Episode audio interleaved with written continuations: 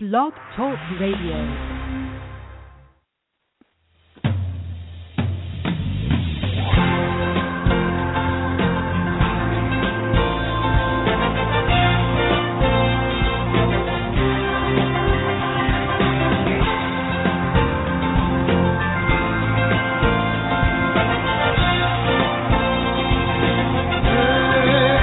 The ball is and there you running for your life. You're a Good afternoon, ladies and gentlemen, and welcome to Weigh In Sports Talk. And and one day of this week, I had one shining moment, and it all went to crap on Friday, just like probably the majority of your brackets. But thanks for joining us today. I still love March Madness. That's why they call it madness, because you can you can be up high one day, and you can be. I was sitting in a movie theater watching my hopes and dreams just go down the toilet. But I'm still in second place though, and that's what's weird is but you know my national champion is gone, so it's really going to be hard for me to win.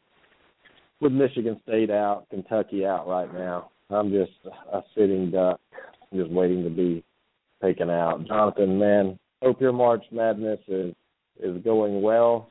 What do you think so far? I mean, has it been a boring tournament to you in a way, or is it or is it just me? Well, I'd say that it's been fun from the standpoint of we've had a lot of upsets, and that's what everybody's been looking for. Uh, but some of the games have just been kind of dull. Um, I have found this uh, round of 32, the second round, whatever you want to call it, the game to be a little anticlimactic. Uh, you know, Villanova is just boat racing Iowa right now. Uh, so I, I think – you know, I'd like a little more drama. I like a little more finishes like that Northern Iowa game. That Northern Iowa game was a great finish. Yeah, that was pretty sweet, wasn't it? Mm-hmm. But, but do you do you see a Cinderella team out there right now that has a chance to really make it somewhere like the Elite Eight or Gonzaga? Gonzaga right now, or they a number eleven seed, and those, these guys look like the best team in college basketball right now. Yeah, I had them as a Sweet Sixteen team uh, before the tournament started. I thought they were, you know, in a good bracket for them to make a run, and they're a really good team. Uh, a lot of senior uh, leadership, guys who know what it takes to get it done.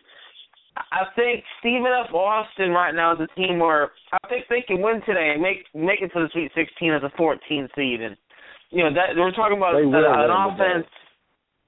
Yeah, I mean, Stephen F. Austin has a top ten offense and defense. This isn't a team that just snuck up on people. He, they should have seen them coming because they've been making it to the tourney a couple of years now. So I, I like Stephen F. Austin, and I think Middle Tennessee State. I think they get to the Sweet 16 as much as that you know eats at me because I have Michigan State as my champion too. Yeah, Michigan State. And I want to discuss this with you, Jonathan, and and and I, I've seen people. I can I can argue either way, but we we were here Sunday when they released the bracket. And by the way, what a disaster was that? The new way they tried it. First of all, Charles Barkley and them. Um, that was the worst thing I've ever seen. Trying to go through to find out which 64, whatever 68 teams were going to make it. Right? I mean, I like the old way where they would go region by region, and then 30 minutes you would have your bracket, then they would discuss it. But the way they did it this time, it almost killed me. So whoever leaked the bracket, thank you. yeah, I agree. The show was uh, was atrocious. Let's talk about Michigan State. I thought they should have been a one. Um, they were two. They ended up playing a Middle Tennessee team that would have just skull drug any 16 seed. I mean, there's a difference to me between the 15s now than than they in years past, and also there's a big difference between playing a 15 and 16. And I think Michigan State, after winning that tournament, the Big Ten tournament, I really think they they looked they let down a little bit, and when they tried to get the fight back in them, it was just too late. And Middle Tennessee just kept answering them. Anytime Michigan State would get close, all of a sudden Middle Tennessee would would take care of business. I mean, is it fair? Do you think is it fair for me to say had Michigan State been a number one seed, since it's never happened in the history of basketball, and I think they should have been a one seed, they would be in the tournament today, headed to the Sweet 16, probably. Uh, I think you're right. I think I, I have no disagreement with that. Let's just say you flip them with Virginia. I, I think they beat Butler to get to the Sweet 16. Um, so, with that being said, I don't. I, I agree that I think the seeding of Michigan State was wrong. I also agree with an article I saw in Yahoo Sports this week that said Middle Tennessee State was seeded wrong. Um, and then I've been hearing from a lot of people, and this kind of makes sense to me. Uh, you know, the more you think about it, I mean, it's a conspiracy theory of sorts. But you ever thought maybe the committee gets the seeding wrong because they know without the upsets, why would people watch a tournament? You know what I mean? Why would fans of Stephen F. Austin watch if they didn't think their team could win the first round? So I think there's a point to that argument. It's it just sets up great controversy, and it's a shame that Valentine's career had to end with arguably his worst game of the season. Yeah, and this Middle Tennessee team is not bad. I'm telling you, they're not. It wasn't a fluke. That game was not a fluke. Middle Tennessee came to play, Jonathan. They had some talent. I mean, they they could hang right in there. Did Michigan State play their best game? No, but but was the game a fluke? I don't think so. I think they'd have beaten about anybody they played that day. That's how well they played. Foul trouble for Valentine really killed Michigan State, hurt their rhythm and everything.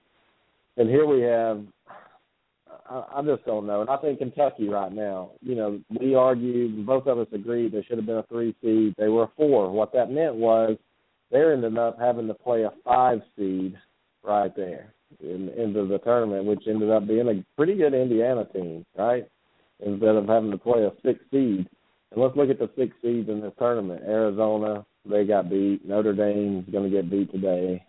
We got Seton Hall, they were out, and Texas, they were out. So there's a big difference between those teams. And let me give you some five seeds here so you can ponder on them a minute. Not that you probably don't already know. Maryland, Indiana, Purdue, which Purdue lost, and Baylor. Baylor lost, but there's a difference to me between a five and a six seed in in some brackets, and I think in this bracket, just say just say they were West Virginia, they're in the same bracket. I think Kentucky and West Virginia are in the same bracket, right? No, no. Yes, they are. So yeah. just say if we put West Virginia as a three, they'd have played Stephen F. Austin. Would that have beat them? Honestly, I don't know. Probably. Uh, but but today they'd be playing a, a Notre Dame team instead of of Indiana, and I think that's a difference right now. Indiana was pumped for that game. They they got to play Kentucky. You know that's a rival for them. And trust me, I'm not I'm not trying to defend Kentucky. They got beat because of what you said earlier in the season that your fear of Kentucky was they didn't have a big a big man really down there that could play in the post, and and it showed. You can't just win with guard play alone, Jonathan. You have to have a score down low, and they have great guard play. Kentucky does, but it's just not enough to win tournament games anymore, is it? You have to have a little bit of everything, and especially be great at your guard play to win. And Kentucky just lacked an inside presence on offense. They couldn't. It just was ineffective. Yeah, I mean, it, it Ulis and Murray, you can't take anything away from them. Uh, they played extremely well, but you didn't get the big game out of the BCA, and defensively they couldn't really do anything about Bryant. And you know, I, I honestly I think you know Kentucky did get hosed a little by the seeding because if you think about it, if you switch them and A and M because A and M somehow got a three seed, you switch them to uh, Kentucky's looking at Northern Iowa instead of uh, Indiana. I mean, you know, CBS did it, and well, the committee did it, and don't think the committee doesn't do it. We all know why they did it. They did it because they wanted that matchup. Same reason why A&M got the three seed in that bracket. They were hoping that Texas was going to beat Northern Iowa to get the Texas Northern Iowa game that we haven't gotten since uh, the realignment of the conferences. So you know, it, it, for the for the committee to tell us otherwise, it, it's just a lie. We all know that that was a manufactured seeding for TV ratings, and it's just completely kind of jacked a couple teams and Calipari wasn't happy about it, and he's not going to make excuses. But we all know the truth. The truth is the the seeding's been screwed up for this entire tournament, not just for Kentucky or Michigan State. A lot of teams misseeded. Right now, just an update: Villanova 81-62 over Iowa with two minutes left. Villanova, watch out for them. They they're starting to play very well. And uh, a lot of good games left, man. I mean, this is a good tournament. I love March Madness, Jonathan. But you made a point last night. I saw in your post about all year we've argued who's the better conference. I never said the Pac-12 ever. You never heard me say that, but I did argue Big Ten. I did mention the Big 12 and the ACC. But when you look at this tournament right now, how could you say that the ACC is not the best conference in America right now? They're just rolling right now with Virginia in the Sweet 16, North Carolina's in the Sweet 16, Miami's in the Sweet 16, Duke's in the Sweet 16. Do they have any more chances of getting in the Sweet 16? Or is that all? Um, I believe that's it. No, Virginia. Goodness. Virginia could get in. So Virginia I got in say last night. Okay. My Miami got in, North Carolina got in. Anywho, uh, yeah, I mean, it's just I've been hearing the argument all year whether it was the Pac-12 network, um, whether it was the, um, you know, obviously there was a debate that we we talked about with the Big Ten. You heard ESPN who was talking about the Big 12 all year. Look, folks, the ACC is clearly the best conference in, in, in as far as basketball goes. I don't think we can debate that anymore, and I think they're proving it this tournament. You saw the top two top two teams in the Big Ten. You know, the title game teams went down yesterday. Um, we only see one team from the SEC with a shot to make it to the Sweet 16 now. The Pac-12's got what Oregon, and that's it because Utah got bounced last night, and the Big 12 only has Oklahoma and Kansas. skull drugged. Utah got skull drugged last night. Three seeds. I- I mean, they got, that wasn't even close. It wasn't even close. So, I mean, I, I think you know, and the Pac-12 as a whole has had a really bad conference, has had a really bad tournament. Um, you had the Big Ten, who, I mean, you want to tell me they're having a good tournament? Their their top team just got knocked out, and the only team they have left is Indiana uh, to make a shot because Iowa just got drilled. So, it, it, I think you know. The argument has been settled. It's kind of like with college football. Every year, somebody's trying to find a conference better than the SEC. Let's be honest. I mean, we've all done it. And you know, I, I'm a Florida State fan, so I, you know, I, I lean a little towards the ACC and say we're a good conference. But I know top to bottom we're not better. I know that the Big Twelve, the Big Ten, top to bottom is not better. You know, it, it's it's stupid to try and say otherwise. So when you're talking about your best, and it really it's your best conferences all around, you're going to have the ACC, and you're going to have the SEC. That's that's those are the top two big dogs when it comes to your major sports. So it's you know to to argue otherwise is just futile at this point. It really is. I mean, you can try, and I, hats off to you if you think you can come up with a with a decent argument for it, but you're wrong. And, and and back to seeding real quick. If the seeding was correct, you would think that in Vegas in a neutral court that a six seed would be favored over a fourteen seed, right? I mean, in a perfect world, seeding was correct. That sixteen six seed means they're top twenty five team. You're playing a team what in the top fifty six then, right? So Mm-hmm. six seed should be favored. Stephen F. Austin is favored over Notre Dame in this game. Yeah, I, well, and you know, it's funny you bring that up because Gonzaga was favored over Seton Hall. Now, think about that for a second. And Eleven was favored over a six. They were a, I believe they were a pick'em, if not favored over Utah, who was a three seed. Oh, they were they were favored over Utah. Yeah, so it, and I'm sitting there looking at it going, the the committee has to know they kind of jacked up the seeding, and if under if teams who are in the double digits are favored over your high seeds. Yeah. Quinn, you're in the queue if you want to impress him. Quinn just left. He must be upset because we're not saying Notre Dame's going to the Final Four right now, but Notre Dame is going to the maybe the women's Final Four. I don't know.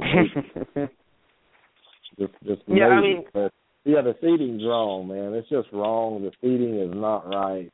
Um, not all the. I mean, it's not terrible, but it's not. I I think you and I honestly, and I'm not saying this arrogantly, but you and I could have taken these teams that they gave us, right? Just just even Vanderbilt included, and we could have seeded these appropriately, and I think that we would see better matchups right now than what we're seeing. Oh, I, I agree. I mean, I'm looking at some of these mid majors, and I was wondering how they were double digit seeds. I mean, I thought Gonzaga uh, what, what should have been a nine seed at worst. Uh, the fact they were 11 just you know was kind of a slap in their face and embarrassing. So we we, we saw where they screwed up big time in some of the seeding, as far as teams like Gonzaga, as far as teams uh like Wichita State, who we you know I think proved they should have been a higher seed. You know, but at the same time, they manufactured it right. I mean, Arizona was a six seed, and they just ran into the top, you know, one of the toughest 11 seeds they're gonna run into, and that's where the Big 12, uh, I mean, the Pac-12 got kind of hosed because their four seeding Cal, who's a good team, runs into some injury issues. You know, their starting point guard breaks his hand. Uh, Bird, their other guard, uh, you know, catches uh, some sort of sickness right before the game starts. But they run into a Hawaii team that should have never been a 13 seed. Hawaii is a very good team. Uh, you know, you have Arizona runs into Wichita State. You have Utah who runs into Gonzaga. I mean, the the committee did the Pac-12 no favors this year. No, they they didn't, and uh, there's some terrible matchups that they had. I could have made this tournament better. You should have too. It's just this bracket. I don't. I, it's so political. Uh, maybe it's just because we're in a political year, electing a president, all this Donald Trump stuff going on. But this committee, uh, I don't know what they were thinking on some of the matchups. But again, nobody's perfect, and and they I guess they did the best they could. I just don't think you have the right people in that committee uh, on the committee, Jonathan. I think in order to be on the committee, you don't need to be a guy that never played basketball, never coached it. You need to be a player or a coach. You need to understand basketball and understand teams. You need to be able to tell the difference between a Middle Tennessee team being a 15 seed and a Michigan State team being a two. You just have to have a basketball IQ good enough to tell you that. And a lot of people think different. They think, well, Michigan State losing that first round shows the committee got it right. No, if that was the case, then put Michigan State a 15 seed in, you know, or mm-hmm. Middle Tennessee. The, the the fact is, they missed it. And and when you miss seeds, just like John Calipari said, you penalize the other teams. Really, what you did was penalize. You were supposed to be penalizing Middle Tennessee for having to play Michigan State as a two seed when they should have been a one. But you know, sometimes a squirrel, blind squirrel finds a nut, and Middle Tennessee was that blind squirrel that day, and Michigan State was the nut, right? Right. I mean, you know, I agree with you. I think the committee does need to be redone. Uh, had conversations about it for uh, off the field with a good uh, good friend of mine, somebody I consider to be very knowledgeable in uh, in basketball. Um, and we agreed that they need to redo the committee. They need to put guys on it that would know what they're talking about, that are going to look, that actually watch the games, know the teams, you know, and for all the grief we give somebody like Charles Barkley, I think if you put Barkley on the committee, he'd become a college basketball expert. I mean, he's open about saying, "Look, I don't have to know anything about college basketball until I get to March Madness. My job's to know the NBA." So I think you put somebody like Barkley, maybe you put like a Magic Johnson, uh, you know, you get a you know coaches out there who know what they're talking about. You know, I, I think that's what the committee should be doing instead of having these athletic directors. I mean, you got two Dukies. You know, you, everybody wonders why Duke gets favored when it comes to seeding, and it's just like everybody wondered why for the longest time Kentucky was favored. The old head of the committee was Kentucky's athletic director. No wonder they got all the favoritism when it came to seeding. So you see these kind of things time and time again, and the committee, you know, the NCAA, not really the committee, NCAA has, yet, you know, will not address these issues. And until the NCAA addresses the issues, which I doubt, uh, you're not going to see a change. No, I'm not. I'm not for this committee. But hold on, let me bring Quinn in. Quinn's with us in the studio. Quinn, welcome to Weigh In Sports. How are you? I'm doing pretty well. Good. What What do you think of this tournament so far, my friend? It's been crazy, but uh, Notre Dame's still alive, so I'm happy. We'll see if they can win. It's gonna be tough. Stephen F. Austin, I know you guys have been hating on them, so we'll see. uh, we just hate on them because we knew you were listening. That's why we hate on them, Quinn. But but you know, Stephen F. Austin's better than a 14 seed. You have to admit that. They're they're a very good basketball team. Yeah, they could be. It's just about teams heating up too. It's about of work. What have they done all season? If they get hot hot on the right team on the right uh, uh, um on the right time, then that's them. But uh just like kind of like Gonzaga, they wouldn't have gotten in if they didn't win their conference tournament. Well, they won it and they're hot. So I mean, some of it is just about teams being hot. I I mean, I hate the committee, but to think that they misseeded all these Cinderella teams that are doing well, I can't jump on that bandwagon. Well, well, but, well, but I think they misseeded Michigan State, and and you saw what happened to them, and I think they misseeded Kentucky. Oh, oh, wow. Oh wow, they were still a two seed. They still should have won. They still should have won. There's oh, no yeah. reason why. Yeah. I don't know. They Yeah, still you're should have won. But but but but but Quinn, there's a big difference between a 15 and a 16 seed. There's a big difference. Yeah, So I'm saying Michigan. State wasn't prepared to play that game, and and they they overlooked a, a Middle Tennessee team that was probably a little bit better than a 15 seed. Probably, you know, Michigan Yeah. State came in thought they were going to run all over them, and then the next thing you know, boom, you're out of the tournament. Had Michigan State been playing uh, a 16 seed, do you think they would be alive today in the Sweet 16? yeah. I think I, I think for sure they would have probably advanced. Yeah. Yeah, so that's where I, that's what I'm saying. Yeah, Mich- should Michigan State have won being a two seed? Yes, yes. I mean, everybody in the world just about had them predicted to win the the national championship. So yeah, they they should have been a one seed and they should have taken care of business. But Kentucky, what do you think about the Kentucky Indiana game? Oh, uh, I I did pick Kentucky to beat Indiana, but I did think Indiana could do it. The rivalry there, and uh, and then I also and then I also thought people may have been putting a little bit too much into K- Kentucky, so it didn't really surprise me. Is Notre Dame and the ACC guys in basketball? Yeah.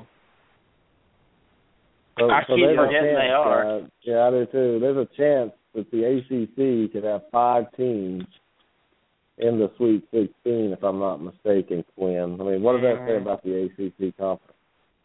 Yeah, well, Jonathan and I have kind of been saying, and after that tweet he put out last night, I said, yeah, they've been the best all year. Just the ACC is so deep; they're more evenly matched. So the the top teams are going to have multiple losses because there's so much parity in the conference. So it may not look during the regular season that they're the best conference, but come tourney time, they're the most battle tested teams out of any other teams in the na- in the nation. So You know, I forgot about another Yeah, team in the ACC that has a shot, and that's Syracuse. I completely forgot about them because I, Oh, I didn't think God. they should have gotten in, but they're in the ACC as well. I mean, you know, what, what, how deep do you want us to get? You know what I'm saying? wasn't Syracuse the like the ninth team in the regular season, ninth team in conference, I think? They were Yeah. way down the list and they make it so and then Syracuse they and Notre Dame win. 16. Mm-hmm. Has that ever been done Mm. before? Uh, as far as I know, no. But yeah, this tournament's going on a long time. Uh, but I mean, if you think about it, 16 from one conference in the Sweet 16, just be absolutely nuts. I mean, the only other time I think it might have happened would be the early 2000s when Georgia Tech and uh and Wake Forest were really good. Pair them with Duke and North Carolina, Maryland, North Carolina State. It might have happened in the early 2000s when you had the four North Carolina schools getting it done. Yeah. I I can't believe it. I can't. I forgot all about Syracuse and Notre Dame. That's insane. Yeah. Mhm. People That's wanted to bring right up the. Big 12, but the Big 12 choked. they proved that they weren't battle tested. The the the Big Twelve is equal to Mitt Romney, right, Quinn? Choke artist. yeah. Choke artist. SEC is not a choke artist because they sucked and everybody knew all year that the SEC was terrible. We all knew that. We knew Kentucky had a shot to make it um, to the turn to the Final Four because they're Kentucky, but the SEC is so bad that Vanderbilt. Jonathan, you were crying on air the other day when Vanderbilt got in. They got beat by thirty in a play-in game. I mean, and, and the and the NIT. I mean, Alabama gets pistol whipped in the NIT tournament, and it's just I don't know who's left in the NIT from the SEC. The SEC so bad LSU didn't go to the NIT. They didn't even want to go. They're like, we suck too bad. We're just gonna stay home. Uh, it's always sad when you got more teams in the NIT than in the tournament. Yeah, yeah, it's pretty bad. But let, let me tell you a surprising team to me, and maybe it's, it's not a surprising team to y'all, but Miami, the way they played, I I really thought mm-hmm. they could have lost to Buffalo, even though I didn't pick it. But the way they handled Wichita State, a good basketball team yesterday, Miami with that matchup against Villanova, I think that's a good matchup, Jonathan, for Miami again in that game. I think they match up well. I think they may have some get an edge inside on Villanova, and Miami could just go to the Elite Eight. Yeah, I definitely think there's a strong chance of that. Uh, inside, they should be able to dominate, um, and I think that is something to keep an eye on. Um, I mean, that's Miami's just outplaying every expectation I had of them at the end of the day. You know, I thought they was going to lose to Wichita. Um, you know, I didn't have them getting to the Sweet 16. So hats off to Miami as much as I don't care for them um, and, and making it and and you know doing what they're doing because they're they're winning. And they're winning with great point guard play. They're winning with good job in the you know great play in the post from their big guys. I mean, this is this is a really good team that I think a lot of people took for granted because the, the last time they came into the tournament and they were dead nuts favorites after sweeping the SEC regular season and the ACC tournament. Everybody was like, "Oh well, this is the same Miami team." Apparently not, because they're pretty daggone good right about now. Uh, and really impressed. They're letting teams hang around, but they're showing that they can put them away when they need to. And I think that's the bigger thing right now. It's not about who you can blow out; it's how you win the game. And every time it gets down to it, and we saw yesterday against Wichita State, he got a little hairy at the end, and they showed uh, great poise um, and, and pulling the W out. I mean, just great job all around by this team. Jim Larrañaga's done a phenomenal job coaching up a team that is full of transfers. And that's a big thing with Miami is they're not killing the recruiting trail. They're bringing in guys from other schools like Rodriguez is from Kansas State, and he's a he's their best player. He's done a heck of a job. I mean, really impressive what he's doing. Yeah, I love their coach. I like I like the way he's built this team and the way the resolve they have. And that, you're right. Is when when somebody gets close to them, they don't fold. They don't freeze up. They they get hot again and they they separate from the other team. But if Oregon wins today, the Pac-12 number one seed in the tournament here, if they get past St. Joe's, they'll be playing Duke. And uh, I know that game's out west, guys, but but looking at Duke right now and seeing how strong the ACC is, do you think Oregon gets a case of Jonathan? Do you think they freeze up a little bit? And Oregon's not a team that's normally in the Sweet 16, and Mike Krzyzewski seems like he knows how to to make adjustments. Now you give him a week to prepare for Oregon. I think Oregon could be in some trouble, and a Duke team that that we thought could be bounced early in the tournament could end up in the Elite Eight.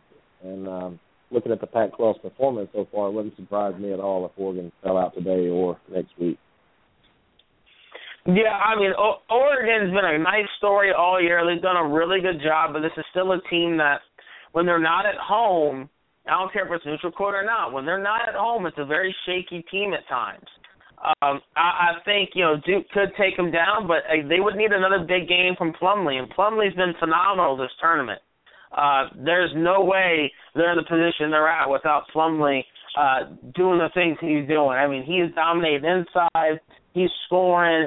Uh, I'm really impressed with the way he's playing, especially after a little bit of a lackluster ACC tournament and really the whole season. So I think he can give Oregon fits. I think Grayson Allen and Luke Kennard can give Oregon's defense fits as well. Grayson Allen's playing on a whole nother level. And Duke's a scary team right now for anybody. All right, guys, I need y'all's help real quick. I need a five-team parlay for the games today. We have, I think we have one, two, three, four, five, six games left today, right? Or seven games? How many left? Should be seven unless one of them just started. Seven games left. All right, all right. I need your your top five picks of these games. Here's the point spreads and here's the games. And I need both of you to weigh in. Notre Dame a two point favorite over Stephen F. Austin. We have Oklahoma mm-hmm. six point favorite over Virginia Commonwealth. We have A and M seven over Northern Iowa. Syracuse six over Middle Tennessee State. Xavier five over Wisconsin, and we have Maryland seven and a half over Hawaii. Oregon seven over St. Joe's. So Jonathan, I'll start with you. What five do you like the best?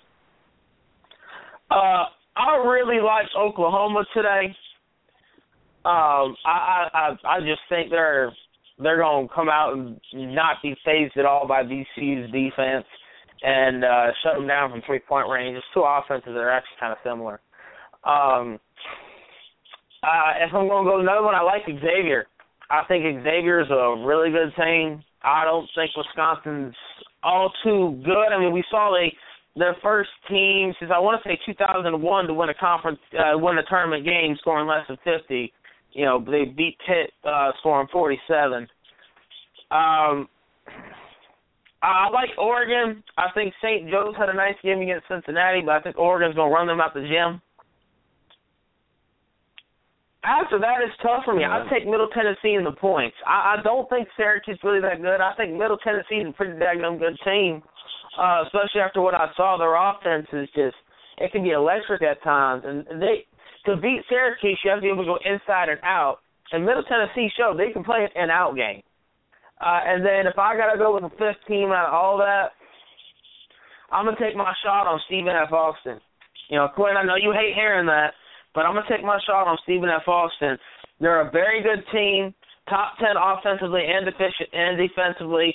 Notre Dame's defense is it, it's poor to to be kind, um, and I, I think they can get up at Notre Dame and take them down today. Quinn, what do you think? Uh, what what's that Oregon's point spread again? Seven. I take Oregon. What's the Oklahoma? Seven. Six. Six. Uh, I take Oklahoma. Oh, I take. Ooh, I think I take Hawaii in that seven and a half or seven point spread over, with Maryland, and then I think that was yeah, it's hard to remember. Uh, I think I take all of them.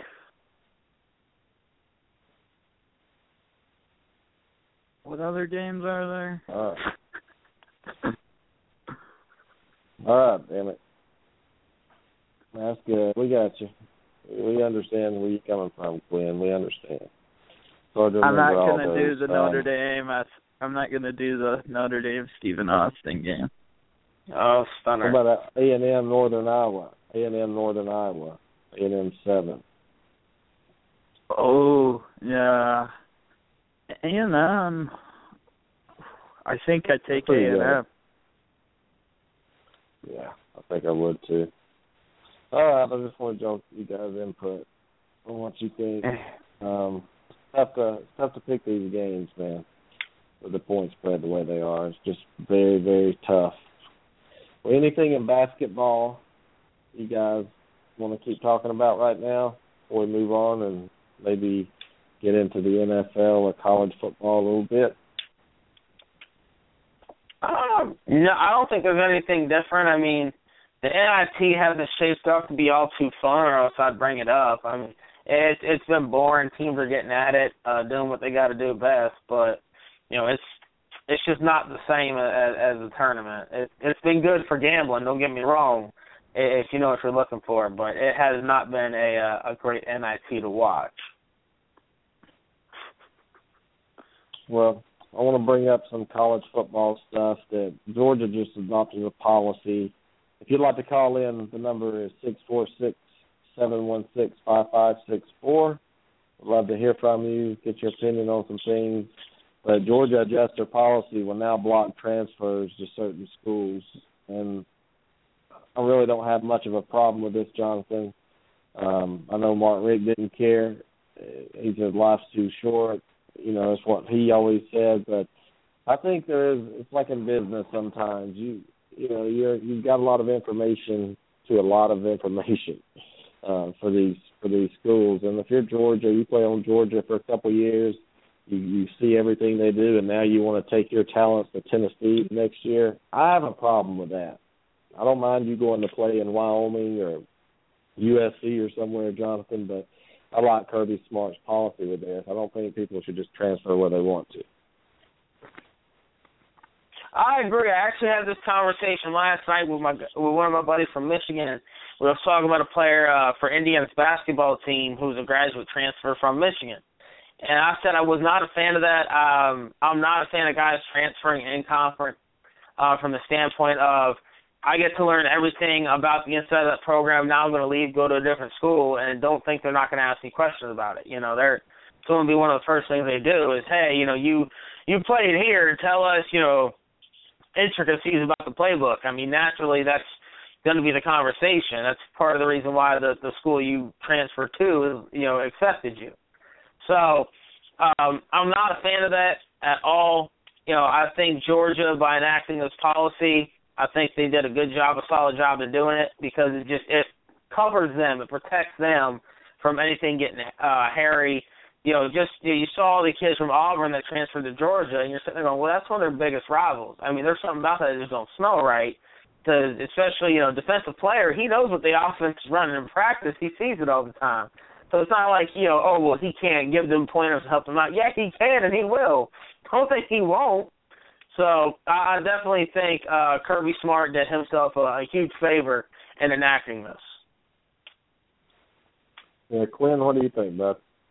Yeah, I agree with it, except I think graduate transfers is a whole lot different than somebody that's a freshman or a sophomore transferring. But yeah, I'd I'd uh, I'd agree. Well, even with the graduate transfer, that's even worse because they they know for four years of what you're well, doing and everything, and then they take it. Still, the if they if they want to go if they want to go get their master somewhere else or something, I I totally get that. I I think that's a whole different situation. Yeah. Get your masters at Harvard. Or go to what's that ITT Tech online or something. I don't know, but that's where you want to get the hmm. masters. That's well, where you need to my go. Whole, my whole problem with the graduate transfer thing is you're transferring to a school. And those guys who graduate transfer aren't transferring to go get their master somewhere else. Let's let's be honest for a second. Uh, you know, Everett Golson did not transfer to Florida State because they offered a better degree in underwater basket weaving. No, he wanted playing time. Uh, right, that's what most of these guys are doing. They're transferring to play.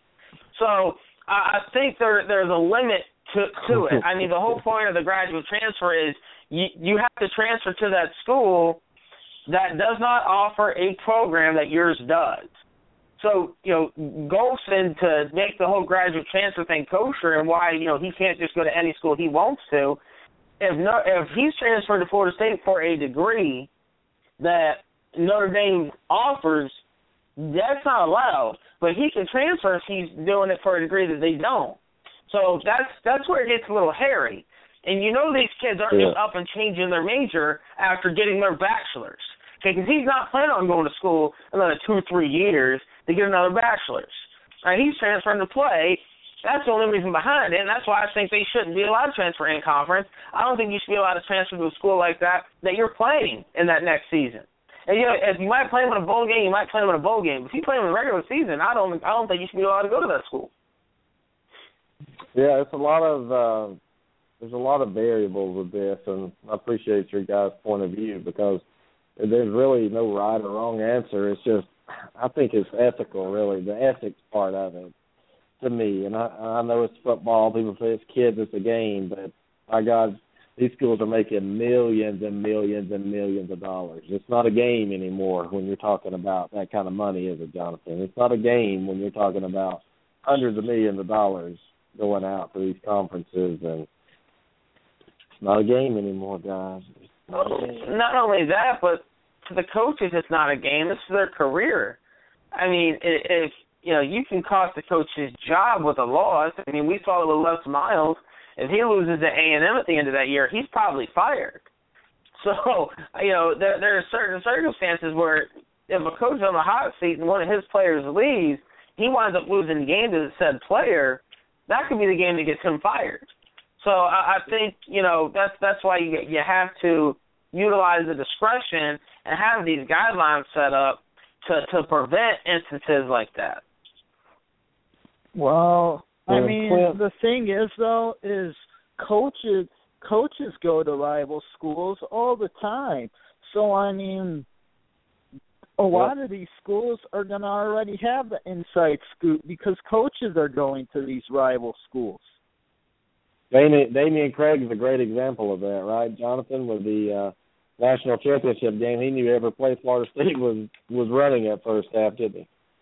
Uh, so everybody tells me, I just I, I hate to think that's what happened, but you know, you there's there's a chance that it did, and you know, you, Well, you see it from time to time. I mean, Craig's at LSU now, so and, and I understood the move. It's a it's a career move, but it's A career move, Yeah. really. I mean, you understand that move laterally going to LSU. To, now instead of blowing Malzahn, you're blowing uh, Fisher or uh, Miles. Really, it's all. It's not a career move when you're laterally moving all the time. To me, That's and my- he's moving to me, and he's moving from his alma mater. the it's a career move because let's face it, an offensive assistant under Malzahn is not going to get the credit that an offensive assistant under Les Miles is going to get. You know, True. Craig, if he wants to be an offensive coordinator at a big time program or a head coach, needed to get out from underneath the Malzahn umbrella because everybody knows Malzahn's running that offense. You ain't doing nothing. I'm, I'm glad he left because besides recruiting, I'm glad he left. Besides that, because our receivers couldn't catch a cold with him there. I don't know. Well, he should have been a receivers coach. We all know that. He should be a, yeah, he should be a quarterbacks coach or something. I mean- I, I don't know, but receivers coach he is not. no, no, no, Trooper, he Ta- ain't. Trooper Taylor, Trooper Trooper Taylor tried that too. All he did was wave a towel as that guy was dropping balls all over the place. He'd wave his towel up and down. And, uh, Yeah, but now Kodi. Burns is there, so I And like I think that. that's a great move. It's, it's not good to recruit now. Let me tell you something. Dameyune Craig, what hurt Auburn right here is is now, and it hurts Florida State, and it hurts Alabama. Now he gets a part of Alabama right there that he owns. It's like Dameyune Craig territory over there. Now LSU's going to wrap up and protect that that you know it's like that inventory. This is mine, and that's going to hurt. But I think Kodi Burns comes in the first year if Auburn, and I think they're very, very talented at receiver. If they can just get somebody to throw it to them, and if they catch and have Yeah. big years, I think Jonathan Dameyune or uh, Kodi Burns could be the new up and coming hot thing on the recruiting trail. And and he's a black coach, and I think that means a lot. And people don't realize that race does play a factor in this. And and I, I think Kodi Burns is a very intelligent coach. He's a great player. I mean, he's unselfish he did what he had to do to win. Jonathan, if Kodi Burns comes in the first year and Auburn's receivers are very successful, how does that translate into recruiting for the next year? Oh, it, it's going it's going to play off huge for him, and I think it was a good hire. And anytime I think you bring in a player like a Burns who spent his entire career at Auburn just trying to win, uh, I think that helps out the program because he, you know, he's got the loyal ties because Auburn never quit on him, so why would he quit on them? Um, you know, so I think it's going to help. I think him, you know, ha- going to Auburn, he's going to be able to tell the recruits exactly what's going to happen. Here's what's going on. Here's what we're going to do. I mean, it, it's it's phenomenal. I thought it was a great job of Malzahn to bring in somebody that he thought, and honestly, I think he can trust. And I don't Yeah. think Malzahn really clicked with Dameyune Craig, and I don't think Craig clicked with Malzahn. I think you know it's just like I think Malzahn's too much of a micromanager, and I think what Mhm. micromanaging symbolizes to people is we I don't trust you, and that's really what it means. I was at a leadership conference this week, and in, in the professional world, when you have a boss that micromanages your every step, that means they don't trust you, and that's really what it means. Um, and I think Dameyune Craig took it as, hey, Malzahn doesn't trust me, and I'm not going to get credit for anything because it's all going to be him. Mhm. So, I, I agree. that was Quinn, what do think? downfall. Yeah, I agree. And uh and um Kodi Burns uh worked with uh Gus when uh Gus was the offensive coordinator, so I think they have a connection there too, which I think helps. And yeah, I think a big reason why he did leave is because well, he did want the offensive coordinator job and then I don't think he was getting the credit that he thought he deserved. So I He mean, pretty much said, "Well, I'm gonna coordinator. Hey, look, you're not going to be an offensive coordinator position hopping throughout the SEC. You're going to get an offensive coordinator job by going to Memphis or going somewhere smaller and and being successful as an offensive coordinator there. Then you'll get a chance to come in into the SEC. Nobody's hiring him because he's just a job hopper. That's what he is. He's a he's a pom pom guy. He's a cheerleader on the sideline right now in people's eyes, a mascot. and He can recruit and the uh, best of them. and he's gonna and Gus is gonna ride and die with Rhett Lashlee. He won't let go of Mhm. Rhett unless Rhett left for a head coaching job. So I mean, that's also Yeah. part of Uh, it. And let's let's let me ask you guys what you think. And and John Franklin the third, I know Johnson has his education about him. He knows about him. I- I just look at the kid's weight, 174 pounds. And I'll start with you, Jonathan. Is this big enough to run the Auburn offense in the SEC? 174 Probably. pounds. Nick Marshall was six foot, 200. He was a kind of a small guy, but he was fast. He could take some hits. But Franklin the third, is he big enough to stay healthy for an entire season? If you're Auburn, are you putting all your eggs in that basket? Well, I think he has. I mean, he's a quarterback. Quarterbacks are used to taking big licks. Um, I, I think he can. Um, you know, that's part of the reason why he was brought in. Um, th- you know, they're going to put weight on him. I bet you by the time the season starts, he's going to be a buck eighty-five. Let's let, let let's call a spade a spade here. Uh, If- you know, if he's he- going to put on if he was weight. At Alabama, he'd be if, if he was at Alabama, he'd be a two ten with those steroids by season start. oh, I, I don't know if I disagree with that, but you know, I think John's going to put on the weight. I mean, the the kid's got a good frame for it. Uh, he, you know, I, I don't think you're looking at a wide receiver type build kind of guy. I mean, you know, Nick Marshall was. Nick Marshall was a little fella, um, and, and he was able to run it, run it successfully. So I, I think you know Franklin will be all right with it. You know, he he definitely wasn't made for a Jimbo system. That became kind of evident after a while. The pro style. No, no, not at all. Uh, and those Glenn, Glenn, what do you guys, think about John Franklin and those third? And those elusive guys are harder to get a clean a clean hit on. I mean, because they're moving around, and by the time you might get a chance, you're not going to get probably a head on, really hard hit on them. No, so I mean, I'm and I I'm think. Jonathan. And I think think he's gonna do Jonathan's right about he'll put on ten to fifteen pounds, maybe even twenty pounds. Yeah, I'm thinking 20, and I'm thinking if you do it right at that age. But let me tell you this: is there a chance, Quinn, that Jeremy Johnson? Because I don't want to hear that. What's the other quarterback's name? The one you Sean White. you love so much. Tough. yeah, Sean White. but I don't, I, I don't, I don't ever want to see him or hear him again. But well, let's let's pretend this. What do you think if Jeremy Johnson is named the starting quarterback? What are your initial thoughts right now? I'm thinking, uh, I'm thinking. I hope to God that Bowl? I hope I no. I hope to God that what he got hyped last preseason, he can put together.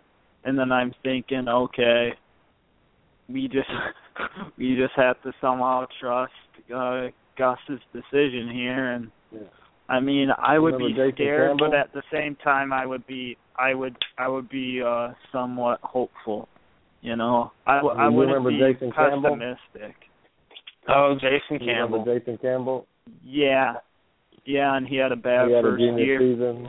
Yeah, yep, it was terrible. And then as a senior, he came in and led Auburn to an undefeated season. But here's what if I'm if I'm guessing I was wrong. If Jeremy Johnson wants to play quarterback for me again, he's going to train with. I mean, I'm serious about this. You're going to the to the Navy SEALs for training. That's what you're doing for about three months. And when you come back, you're not going to be afraid to take a hit anymore. You're not going to be afraid to make a decision anymore. You're just going to let it rip because what you've been through for three months. Jonathan, tell me if I'm wrong. Wouldn't that be perfect to put Jeremy Johnson? I would like to go train with him for three months if they'd let me without having to commit to anything. But just three months Navy SEALs training. What do you think Jeremy Johnson would look like coming out of that? Well, I mean, I think that'd be a good idea because I think part of Jeremy Johnson's, I think part of the problem with him last year was mentally. I don't know if mentally Yeah. he could handle the pressure uh, and, and everything that came with it. So I think putting him through a training like that would, would do him wonders. Um, you know, and obviously we saw, you know, his. I, I mean, I hate to talk about this, but he he he don't seem like he's in the greatest shape of, of his life. So for him to run Gus's system, I think he needs to come in rock solid. I don't care how you get to being rock solid, just come in rock solid, son. I mean, Dalvin Cook came into the spring, you know, spring practice for Florida State. My God, I mean, boy looks jacked like nobody's belief. That's this is a kid who's, you know, been physically growing. You know, every year he's been to Florida State, and I think that's what you need from Jeremy. You need to see progress not only uh, physically, but you really need to see it mentally. You really do because mentally, I think that was the, the part of his game that suffered the most. Because we all know he's got every tool when it comes to his arm. And he's got a phenomenal arm. He's, uh, he just needs to know how to use it right. And have And if you look at Cam come pads, talk to him about at reading pads, defense. guys. Oh, hold on. If, if you look at his pads he was wearing, it was like, oh my God, how could you even move your arm or run with that that much weight of pads on? I think Jeremy Johnson, besides being mental, I think it was he couldn't take a hit in spring. You didn't have to worry about Jeremy Johnson. That's why he looked so phenomenal. He didn't have to worry about getting hit or getting blitzed or getting put on his back. Um, but you know, when the game started and he had to take a hit, I noticed right off the bat he was afraid. And when he took a couple of hits, it, it, usually people take a hit, they oh okay, I made it through it, I'll be okay. Well, he he would get scared even more than before, and I think his pads cut down some weight, lose about 15 pounds, trim down on those pads, and run the football. That's what he's going to have to do and make better decisions mentally, like Jonathan said. So there's no excuse to be afraid when you're six six, two hundred and forty, fifty pounds. I mean, I don't understand what you're afraid of. Go. I mean, that's why the Navy SEALs training would make him. He would relish contact, wouldn't he, Jonathan? Just, just go in there and take a hit. Who cares? You, you have all these pads on, and you're bigger. I think Jeremy forgets he's he's bigger than the other guys out there. I think he thinks he's a midget, and when he gets hit, he's going to fall apart or something. I don't know, but or even I talk thought he to uh, Cam. Have have Cam come in for maybe for a week in the off season and just sit down with him, talk to him about what it's like being a bigger player at the quarterback position. Tell him how to read defenses, and just maybe Cam's that'll help him a little bit. Yeah, I think Cam may be too cocky right now for, for Jeremy Johnson. And plus, I don't even know if Cam can read defenses after watching that Denver game.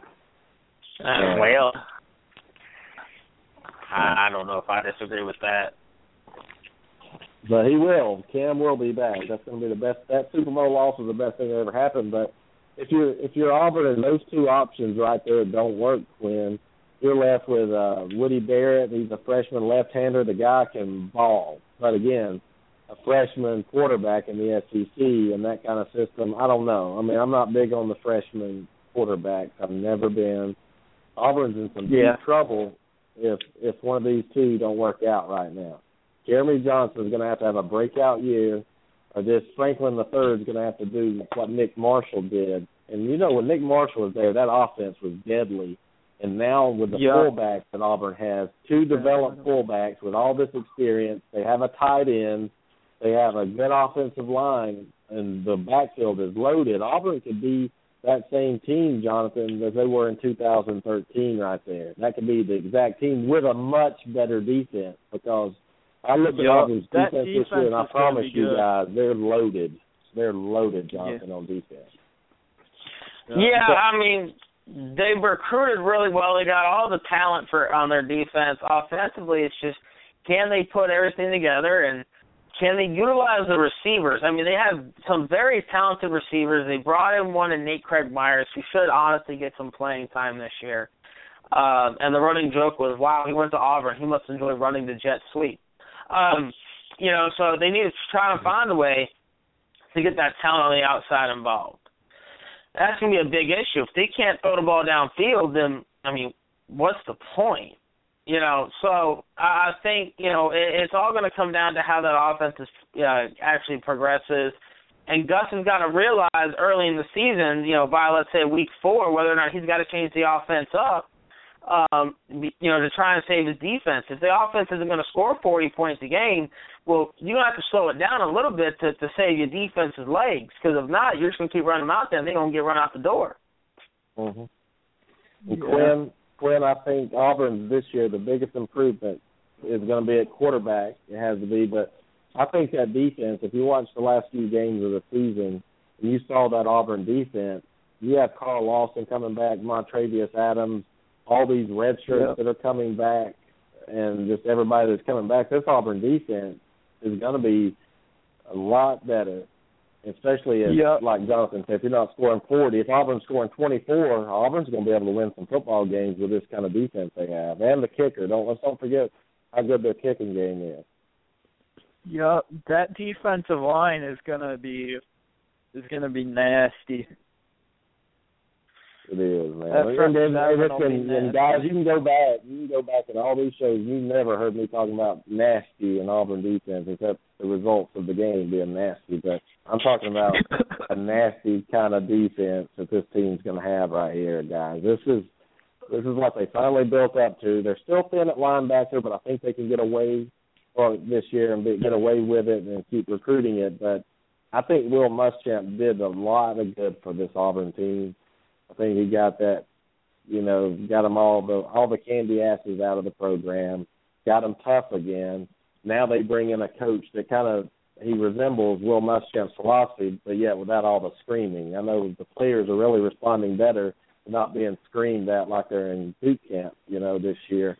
And and Quentin, I I really think I really think Franklin the third is going to be the quarterback at Auburn this year. I think he's going to be good. I think they're I going to think be so, they're too. to see they're going to go down the field. They're going to go down the field by the running game. The running game is going to open up so much in the passing game, and I think that's where Nate Craig Myers comes in with some big plays and everything. I think Auburn is your sleeper because nobody's talking about them. Nobody cares about them, and they're not going to be talking about them. You think if Auburn opens up with Clemson, Jonathan, in Auburn, and they beat them, and then the third week they play LSU and beat them, all of a sudden Auburn's three and zero, and they just got through beating Clemson and LSU, and I, I think people are just automatically putting Clemson a winner against that Auburn game, and and I'm an Auburn fan, so trust me when I say this. That first game, this first game is not last season.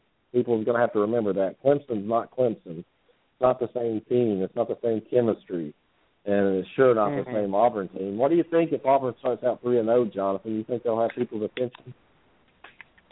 Uh, Auburn starts out three and zero, and somebody's gonna put them in the top five. Let's let's be honest about it. Uh, you know, or you even, start off the year if they by lose to Clemson, even if they lose, just say they lose to Clemson, and Clemson runs the table undefeated, and Auburn gets better and starts winning their SEC games, Auburn will be in the playoff team because they did play a Clemson team like that. They'll get a strength of schedule nod.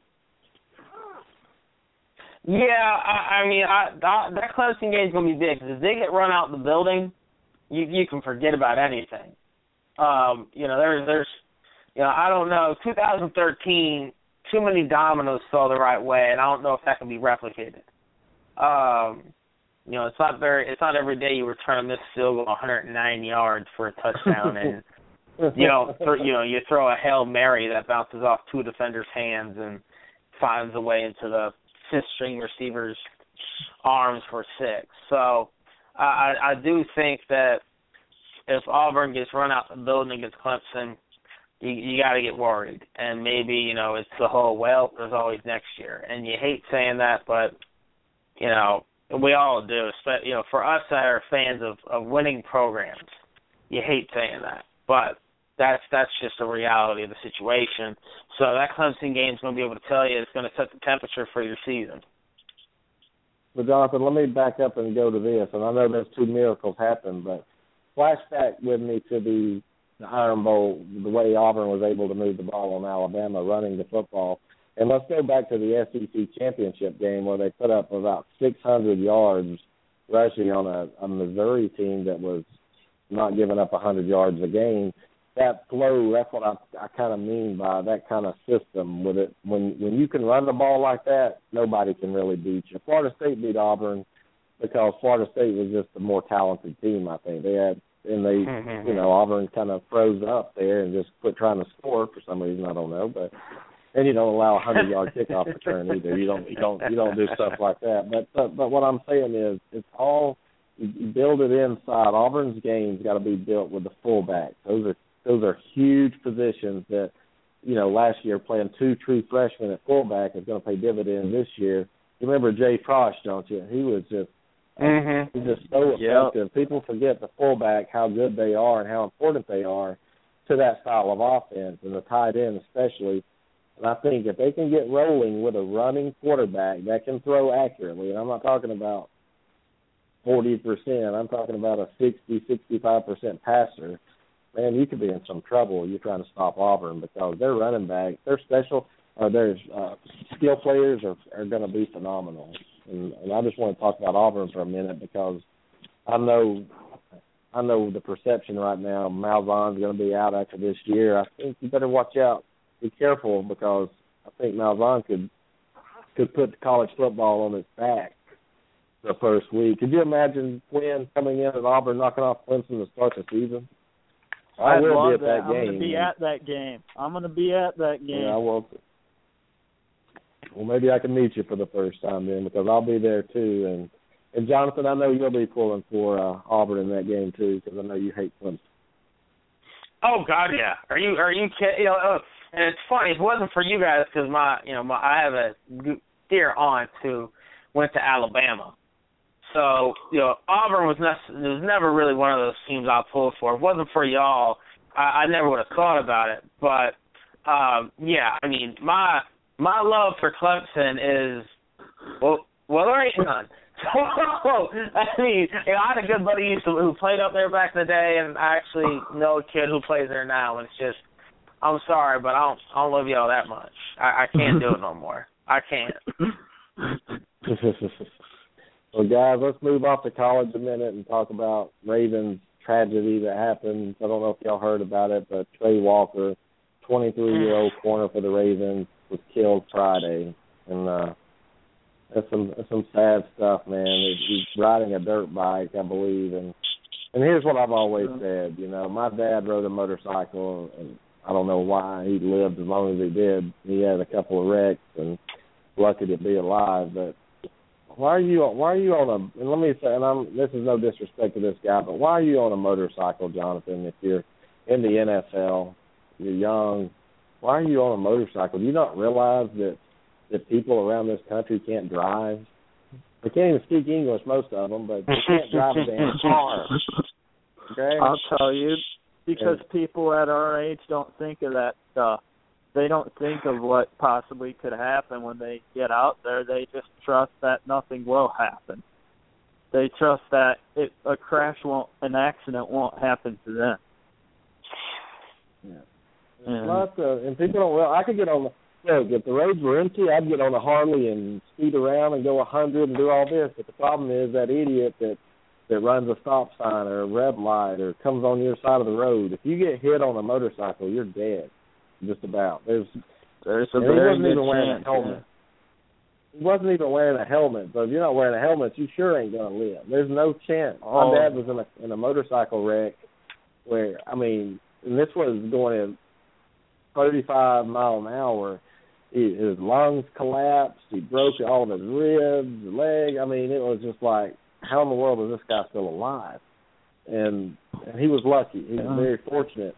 A lot of people that have, I know a, a number one surgeon, one of them in the world in Alabama, got killed on his way home from from work on a motorcycle. I mean, it's Jonathan. When are they to start outlawing motorcycles for the least people in the NFL, or if your your job requires you to, to be able to walk or to be alive, maybe you should ban the the use of motorcycles for people because uh, I'm I'm just not well, with this. I mean, it's a tragedy, and it happened in my state, so it's gotten plenty of press coverage. And he's a year older than me, so of course it it hits you a little bit. Um, you know, it, it's it's it's a shame. It is an absolute tragedy. My condolences to his family, friends, teammates, coaches. You know, everybody uh, whose life he he was a part of. Um, now that being said, I do I do know a lot of people that rode that ride bikes. I do know uh, a number of people that have passed away from uh, motorcycle accidents, dirt bike accidents, and in the NFL, I know after the Kellen Winslow incident where he um, he damn near lost his life. I know a lot of teams were writing in the contracts, you know, you can't, you know, go skydiving and you can't, you know, ride, ride a motorcycle. You can't do this, you can't do that just because we're investing so much in you. We want to make sure, you know, you're you're, you're safe. Um, and I'm okay with that. And you know, I think if there's anything to take out of this this tragedy, it is that wear a damn helmet. I mean, yeah. come on. Wear a helmet. You you know you want to ride your bike, you go ahead and ride your bike. Okay, but people who go skydiving, people who are in war, people who play football, baseball, hockey, they don't wear a helmet because they know they need to wear this helmet. Okay, that's how you stay alive. Uh, if you do take a shot to the head, is with this helmet. Okay, wear a helmet please, if you're gonna go do it, I don't ride bikes myself. I've I've never been a fan of the whole two wheel thing. Um, but if you're gonna go do it, please wear a helmet. You know, I mean, you know, my my uncle got into a, a wreck out in Colorado that should have killed him, but he was wearing his helmet and he was wearing the approved Kevlar pants and jacket and walked away fine. You know, he should he should have broke his neck and died. So just wear a helmet, wear the right gear if you're gonna do it, please. Just just stay safe. That way we can try and avoid, um, you know, the tragedies like such where somebody loses their life at a way too young of an age because of a simple mishap. Yeah, I agree. Yeah. It's terrible. It's just terrible, and I think Quinn's right. People don't. When you're that age, you feel invincible. You know, I mean, I get it, but I've always been. You know, I rode a dirt bike before, and I was in a field, and I hit a hole, and I went flying probably 50 feet, 60 feet, and landed on my helmet on my head. But I was didn't have a scratch or anything. But had I not had a helmet, I'd been dead. But that kind of taught me that motorcycles can be dangerous, especially if you put them out in the crowd. You know, I mean, you, you go out on the highways and stuff like that. That's where I, I have the problem with because I'm telling you guys, I went to Chicago this week and these fools can't drive. I don't care. If people say people oh. in the oh. South can't drive. I'm saying people in Chicago can't drive. Okay? Now, now, ima- now imagine, now imagine with snow and ice. Imagine with snow and ice how bad it is here when people are driving. Quinn, so Quinn, you're in Chicago. Are you close to Chicago? Uh, I'm like an hour, hour and a half from Chicago. I'm not far at all. Have you ever seen a city that I mean, seriously, the people can't drive.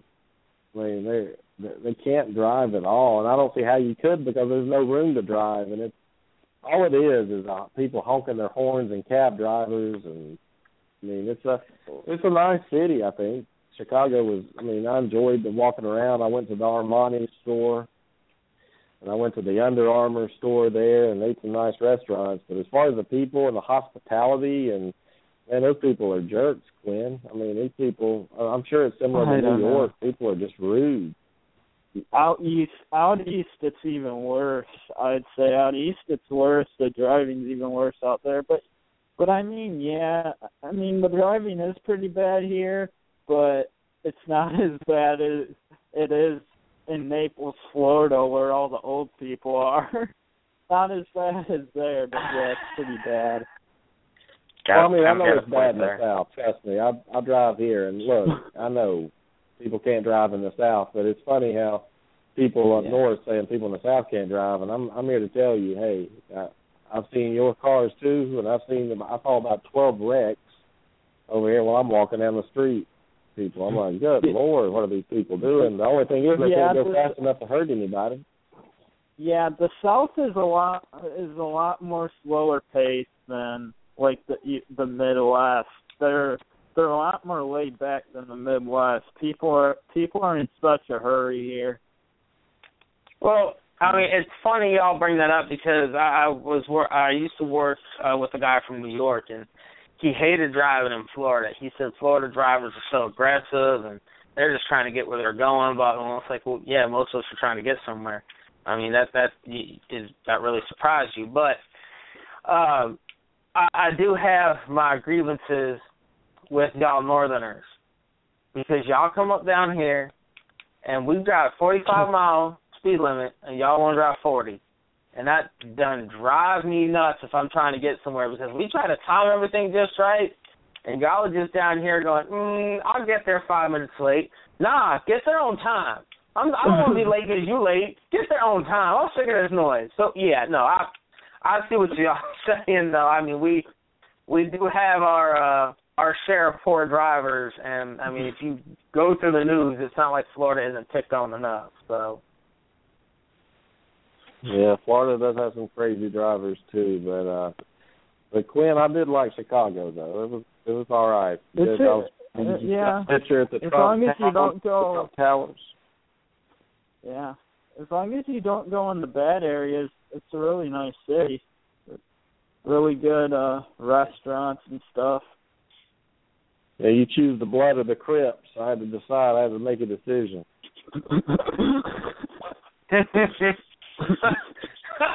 oh, Brian. But Quinn, Quinn, have you ever been to the Trump Towers over there? no, I haven't been. It's pretty nice. And you know, we're in the politician.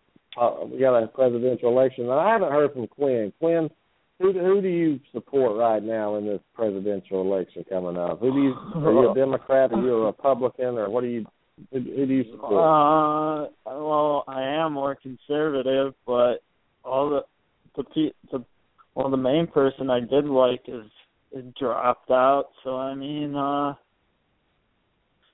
uh I don't like Cruz, and I don't like Trump.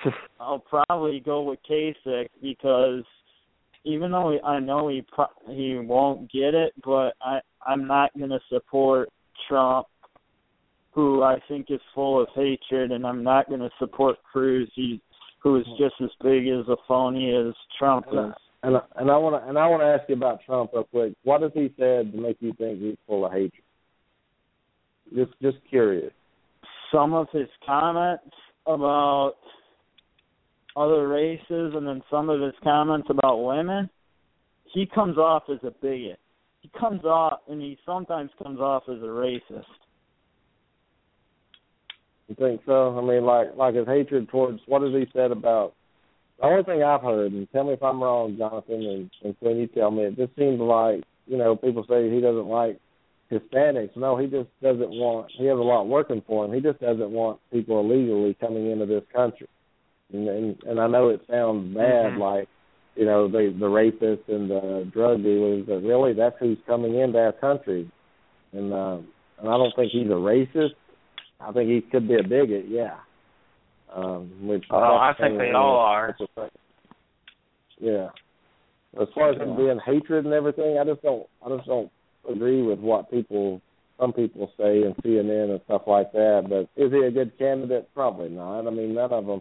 Cruz can't be trusted because he just sounds like he's on TBN waiting to take up a love offering or something Mm-hmm. trying to get you to donate his money. Every everything he talks about, like he's trying to, like the, I could hear the music with the dog in the background being up for adoption, being beaten, and you take a dog home. You know, that, that, that, that's what Cruz reminds me of, and and Hillary Clinton. I just can't support her for for all she's done in office, and Bernie Sanders is a socialist. So, so Quinn, we don't have many choices here in America, man. Yeah, I know, I know. That's why it's bad. I mean, I was so looking forward to being able to vote, and then until all the candidates got revealed, and then I was getting even closer, and I'm like, dear God. Quinn, I I, gotta think- ask you because you're in Wisconsin. Paul Ryan. I mean, there there is still an outside shot that he gets a Republican nomination. What do you think of Paul? I like Ryan. Um, fiscally, I would say he's really smart. I mean, I actually would be kind of shocked if he did get it and he wanted it because he could have ran for president and he didn't want to because he likes to stick with like uh, the budget stuff and that's more in his wheelhouse. I I'm I'm not really sure how he stands on anything else because you really don't know outside of the budget stuff. I think he would do well well uh with the money, but I don't I don't know how he would do well on everything else. But I mean, out of all the can out of the the shit the crap show that's going on right now, uh I, I he would maybe he'd probably get my vote. Okay, it's good to know.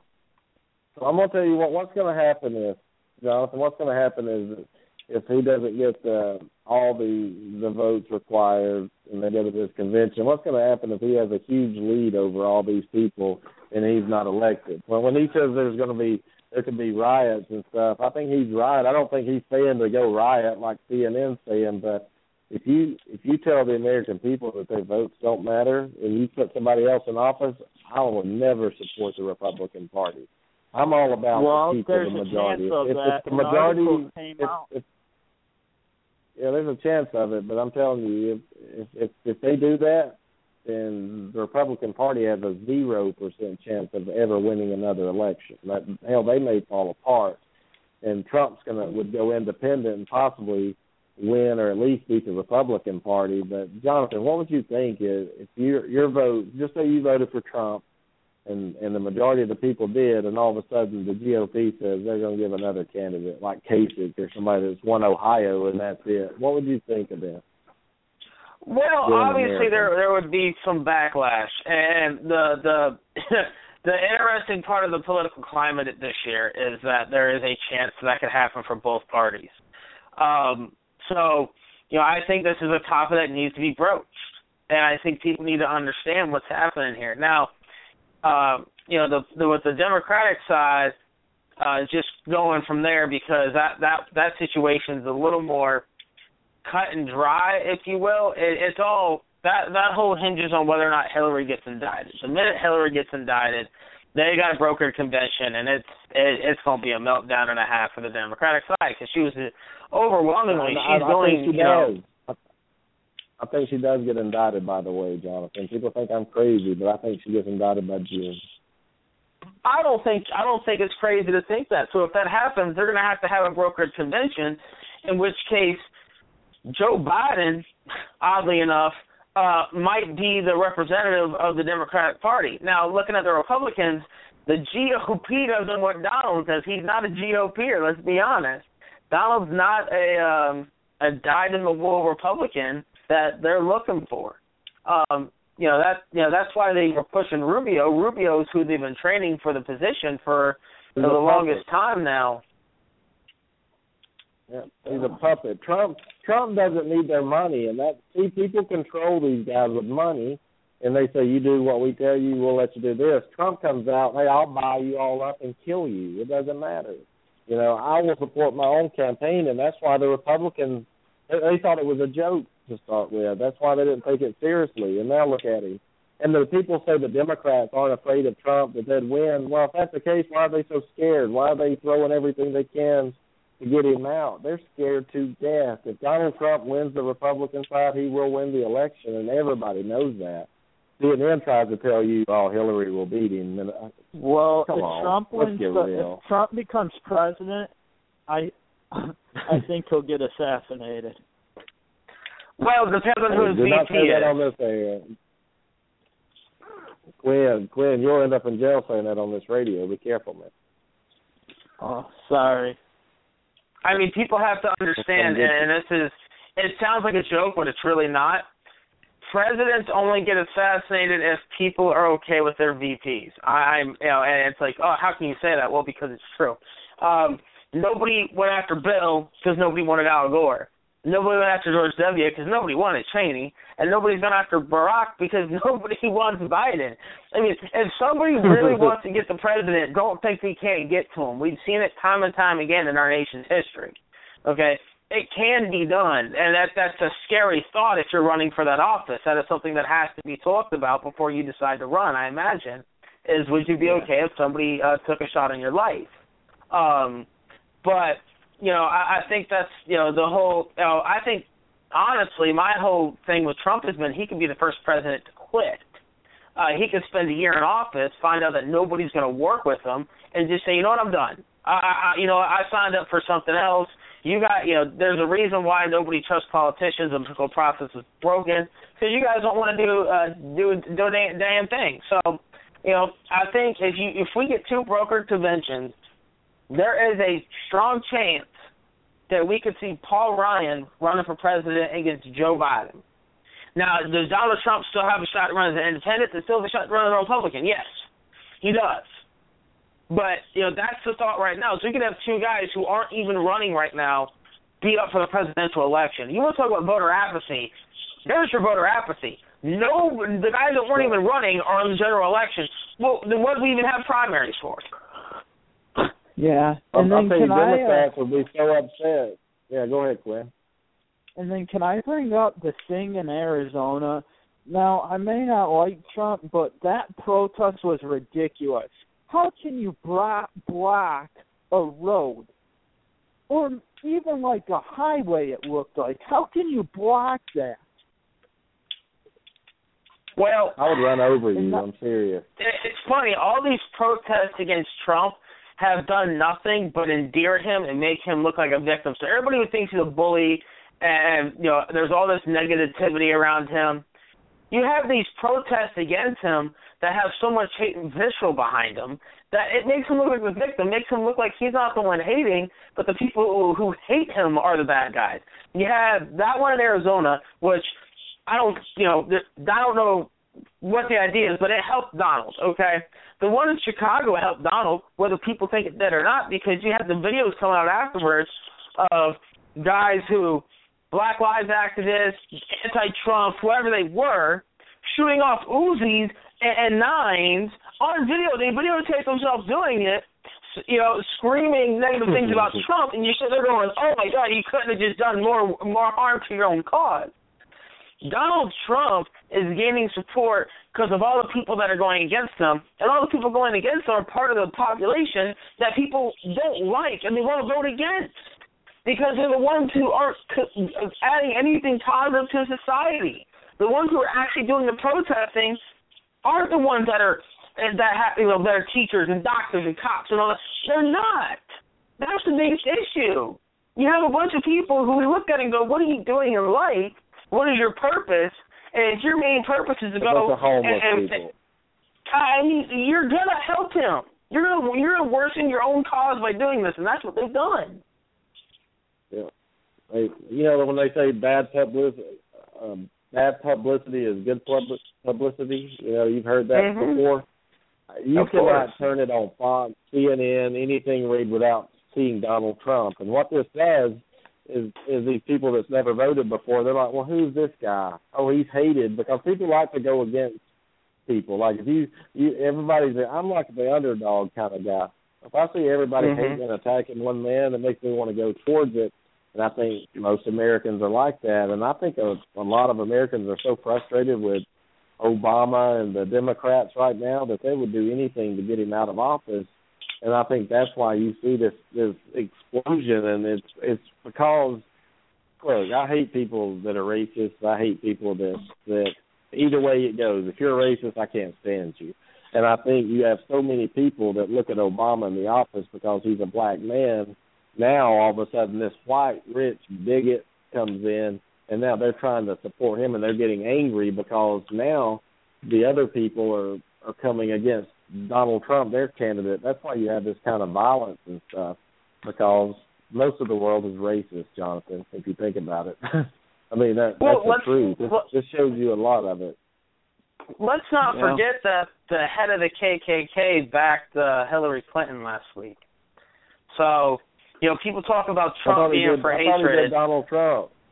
I thought he No, did Donald he's- Trump. he's- or was he swi- he switched his endorsement to Hillary because Hillary has a secret agenda, quote unquote, to further the KKK's cause. What? I'm not even kidding. I mean, I mean that's. I mean, if that doesn't make a statement, I don't know what does. Dear God. See, I mean, look, let me tell you, if if people would just, and I know Trump, Trump made a, a comment, and it he kind of makes these comments that, you know, that generalize and make people like he says all Muslims need to be gone until they figure it out. That sounds racist, doesn't it, Quinn? I mean, it sounds like Very. he hates yeah, Muslims. it sounds and, very bad. and, and the thing I think he's trying to say is, what I think he's trying to say is, you know, these guys hate us. They're killing us. They're terrorists. I mean, he's and, and you can't pick them apart. It's like you can't say which ones are which. So until we figure what's going on out, he's saying keep them away until we figure something out. And it makes him sound like a racist. And uh, I think he really hates ISIS, and he's mad, and he's he's wanting to put an end to it. And I believe there's a good chance he could, but I just think it makes him seem like a racist. He's not attacking black people. He's not attacking white people.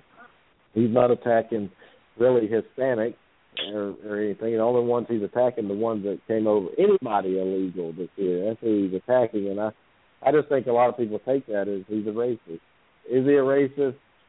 Probably. I mean, let- let's be honest. I mean, deep down, Jonathan, do you think he probably is a racist somewhat? He has to be. I mean, Well, I mean, think about the time he grew up in. There, there there's always that, you know. Well, I'm from the north. Well, yeah, okay. That doesn't mean that you can't be a racist. Okay, that that's an argument that I hate to hear. Um, but I mean, at, at, at the time he grew up in, where I don't care what what they try to say, the Supreme Court pushed separate but equal, and it was separate but equal everywhere. Government buildings everywhere. So you know, they're they're the generation that he had, you know, he grew up with, and the times he grew up in were extremely racist. I mean, they were. There, there's no getting around that.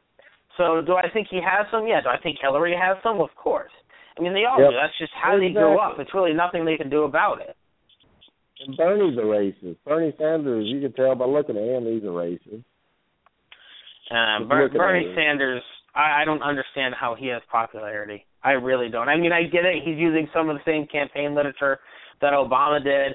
Free this, free that, and that's going to gain you votes with the the younger demographic, and that's the larger demographic. So that's what you're trying to win over. So let's let's promise them free this and free that, and you know they hear the word Nothing's free, they don't understand that nothing is actually free, but you know that that word says something to them. You know they they don't understand that my tax dollars pay for your free crap.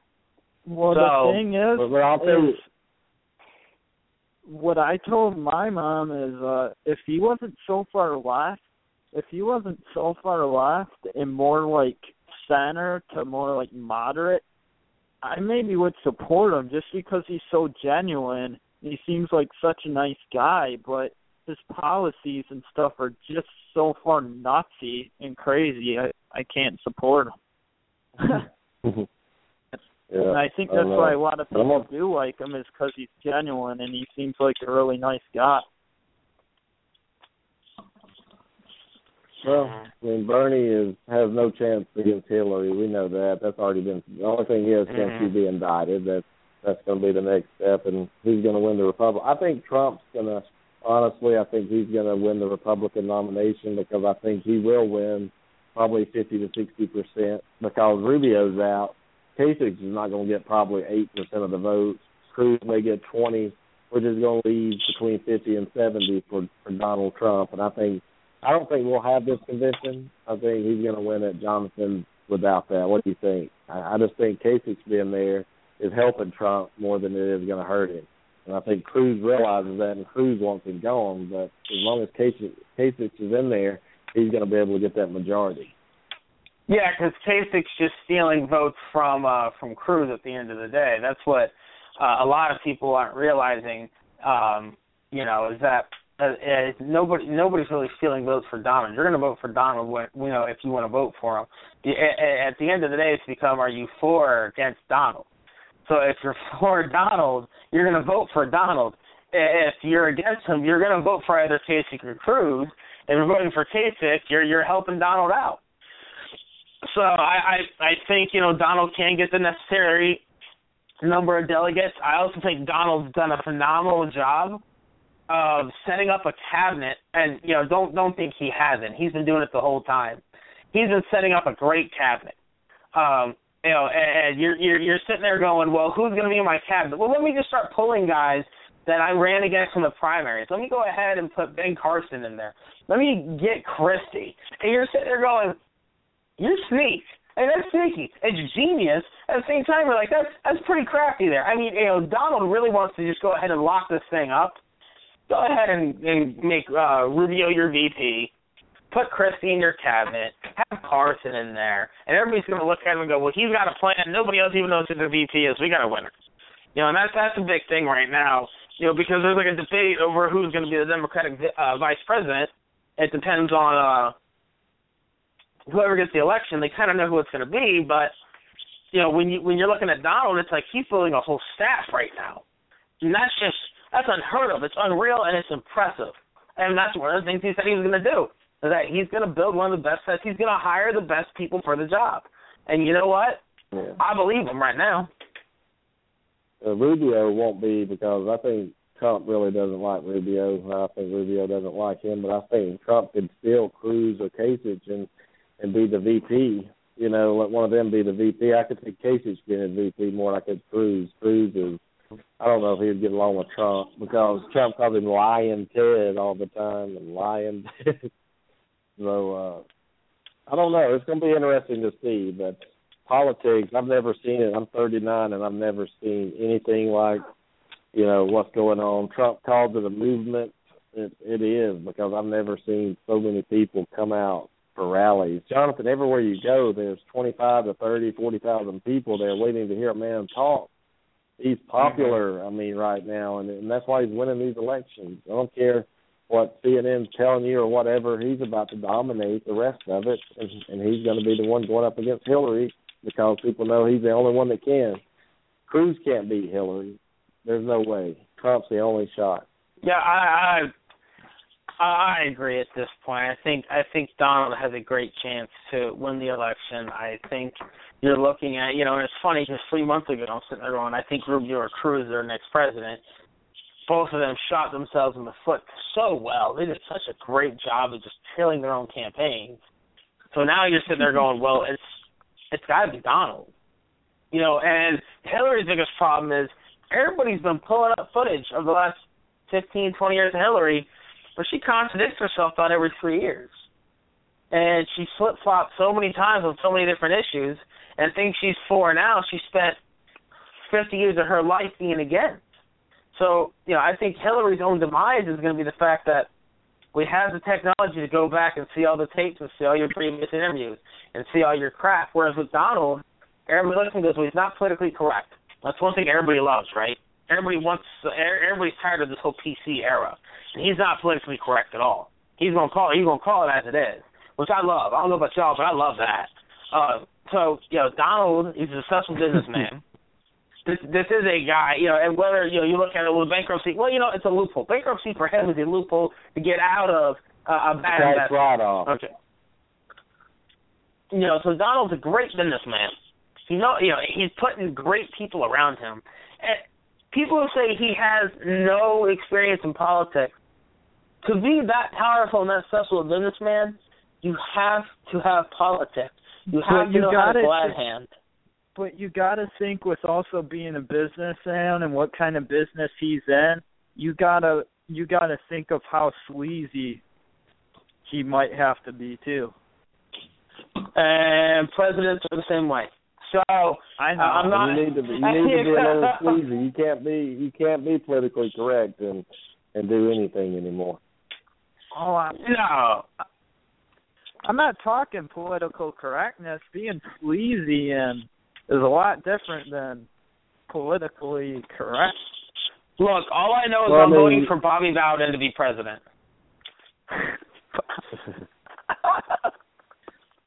I don't know who You heard I'm it here first. for, Bobby but- Bowden for president. Oh God, he's Go the most politically correct person there is. Bobby, Bobby. Yeah, we'll see. It's going to be interesting to see, guys. But uh, update real quick. Anybody have an update for me in the Notre Dame Stephen F. Austin game? I know there's a commercial break. What's the score? Forty-two, forty-one halftime. Notre Dame's winning. VJ Beachem uh, got a buzzer beater before the half ended, so forty-two, forty-one. Notre Dame at half. Let's go Lumberjacks. Go Stephen F. Austin. Uh oh. Uh oh, Quinn. Those are fighting words. So I, I just want to remind everybody before we go. Look, if whoever you vote for, that's your business. I respect whatever you vote for, but vote who you want to vote. Look at look at all the candidates. Measure it out.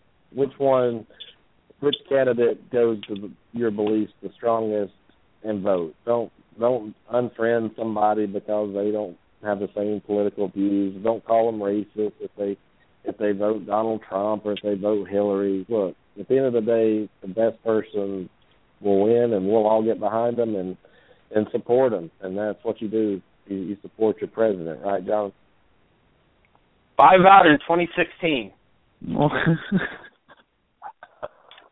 Yeah, no, I agree. I mean, you have to support your president. If you don't support your president, there's there's really no point in you being here. I don't know. I don't care if you don't agree with his policies or not. Look, have there been things I don't agree with Barack about? Yeah, I mean, I I have Obamacare. It is the greatest joke in the world. I, I it, it pisses me off every day. Um, but you know, there are certain policies that you know he he's been able to enact that at the same time you're like, well, you know, at least you didn't do this wrong. So support your president, so your commander in chief, this guy is the head of your military. If you piss him off, he can always send him after us. Here, here's something I need to share before we go. We're talking about an idiot, these protesters. Uh, here's a story. Let me get to it. I don't know why it's not pulling up right. Idiot fatally shoots himself in the face while taking an anti-Trump selfie. So he, here's a guy, Quinn, that comes in with a loaded gun, trying to. If you vote Donald, this is what happens. He shoots himself in the face with a loaded gun. What an idiot! So that's He trying to take a the kind of selfie with the gun? with. Yeah, he had a selfie with a loaded gun to his head and shot himself in the face. And Dear unfortunately for us, he, he's still alive. I think. Uh, yeah, we will go on and, to take our, and, and he we will he go on to take our tax dollars. He votes. He breeds. You know, people like that. You know, that's that's why every once in a while you need to put a little bit of bleach in the gene pool. It is, right? Oh. He selfie with the gun in the gun just like to when a man accidentally shot himself in the face while taking a picture. His girlfriend was next to him when the gun went off. The man apparently had been greatly against Donald Trump, and many of his selfies included violence and profanities directed toward presidential candidate Donald Trump. According to his girlfriend, the photo was supposed to be a joke about killing himself if Donald Trump were elected president. She told the police this was not his first selfie with a weapon. The fatal accident took place over the weekend. The man whose name has not been released off the gun was unloaded and attempted to take a selfie while pointing the weapon at himself. The man's girlfriend said the couple had several selfies with the same gun on Sunday. Each time he would unload the gun before taking a picture and then load the bullets back afterwards. However, this was not the case with the man's last selfie, as apparently he left one fatal bullet inside the chamber before the final photograph. Oh my good Oh. At least if you're gonna take a selfie with a gun, at least double check that it's not loaded. This is why Hey, it's people Dar- you know want to take. Darwinism, right? Uh, Darwinism at its That's finest. Darwinism. Survival of the fittest. Exactly. Here's, Those- here's one of the one Those who shouldn't be allowed. Mm. How how will they sway Yeah, this dude. into an anti-gun uh, argument? Who, who's going to sway this Oh, into an be- anti-gun argument? Obama, Obama's going to get on TV tonight and talk about gun control. See, if this hadn't had a gun, he wouldn't he wouldn't have shot himself in the face. Well, if his mother hadn't reproduced, he wouldn't have been here either. So let's kill her too. How about that? Yeah, the best part is what ran down your mother's leg. Thing to shoot. Well, guys, I I just people. wanted to share that story with you. And look, what Clint said earlier, she said it best. Look, you, you First Amendment right, freedom of speech, protest, you can do all that. But when it comes to violence, when it comes to blocking highways, what if what if a pregnant woman was trying to get to the hospital and you had the roads blocked because you were doing that and she died in labor or something? See, I mean, Quinn, you're right. You can't you can't protest that way, and these people are taking it to the extreme.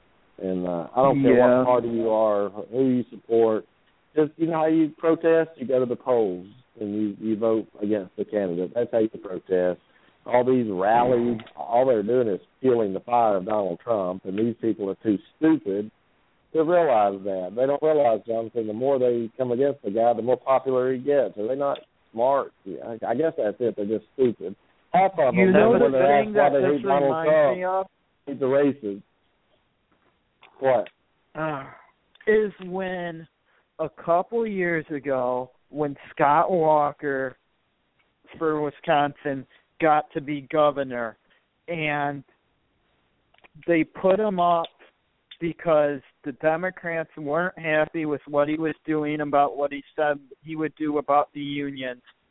So then so then they protest so then they took like three days off of work teachers did and went up to madison the state capitol and they had like a re- i forget they had a recall yeah recall Yeah. and then uh and then they the democrats unions were making such a big deal and then he won again and it kind of reminds of and it, it kind of reminds me of that with Trump because of just the big uproar that happened. And, Well, let me let me say this to tie it all together because we are a sports show. The more hate you put towards Donald Trump, the more popular he gets. Well, I I, I would say that has gone the same way with Alabama football and Duke and Kentucky basketball, wouldn't you?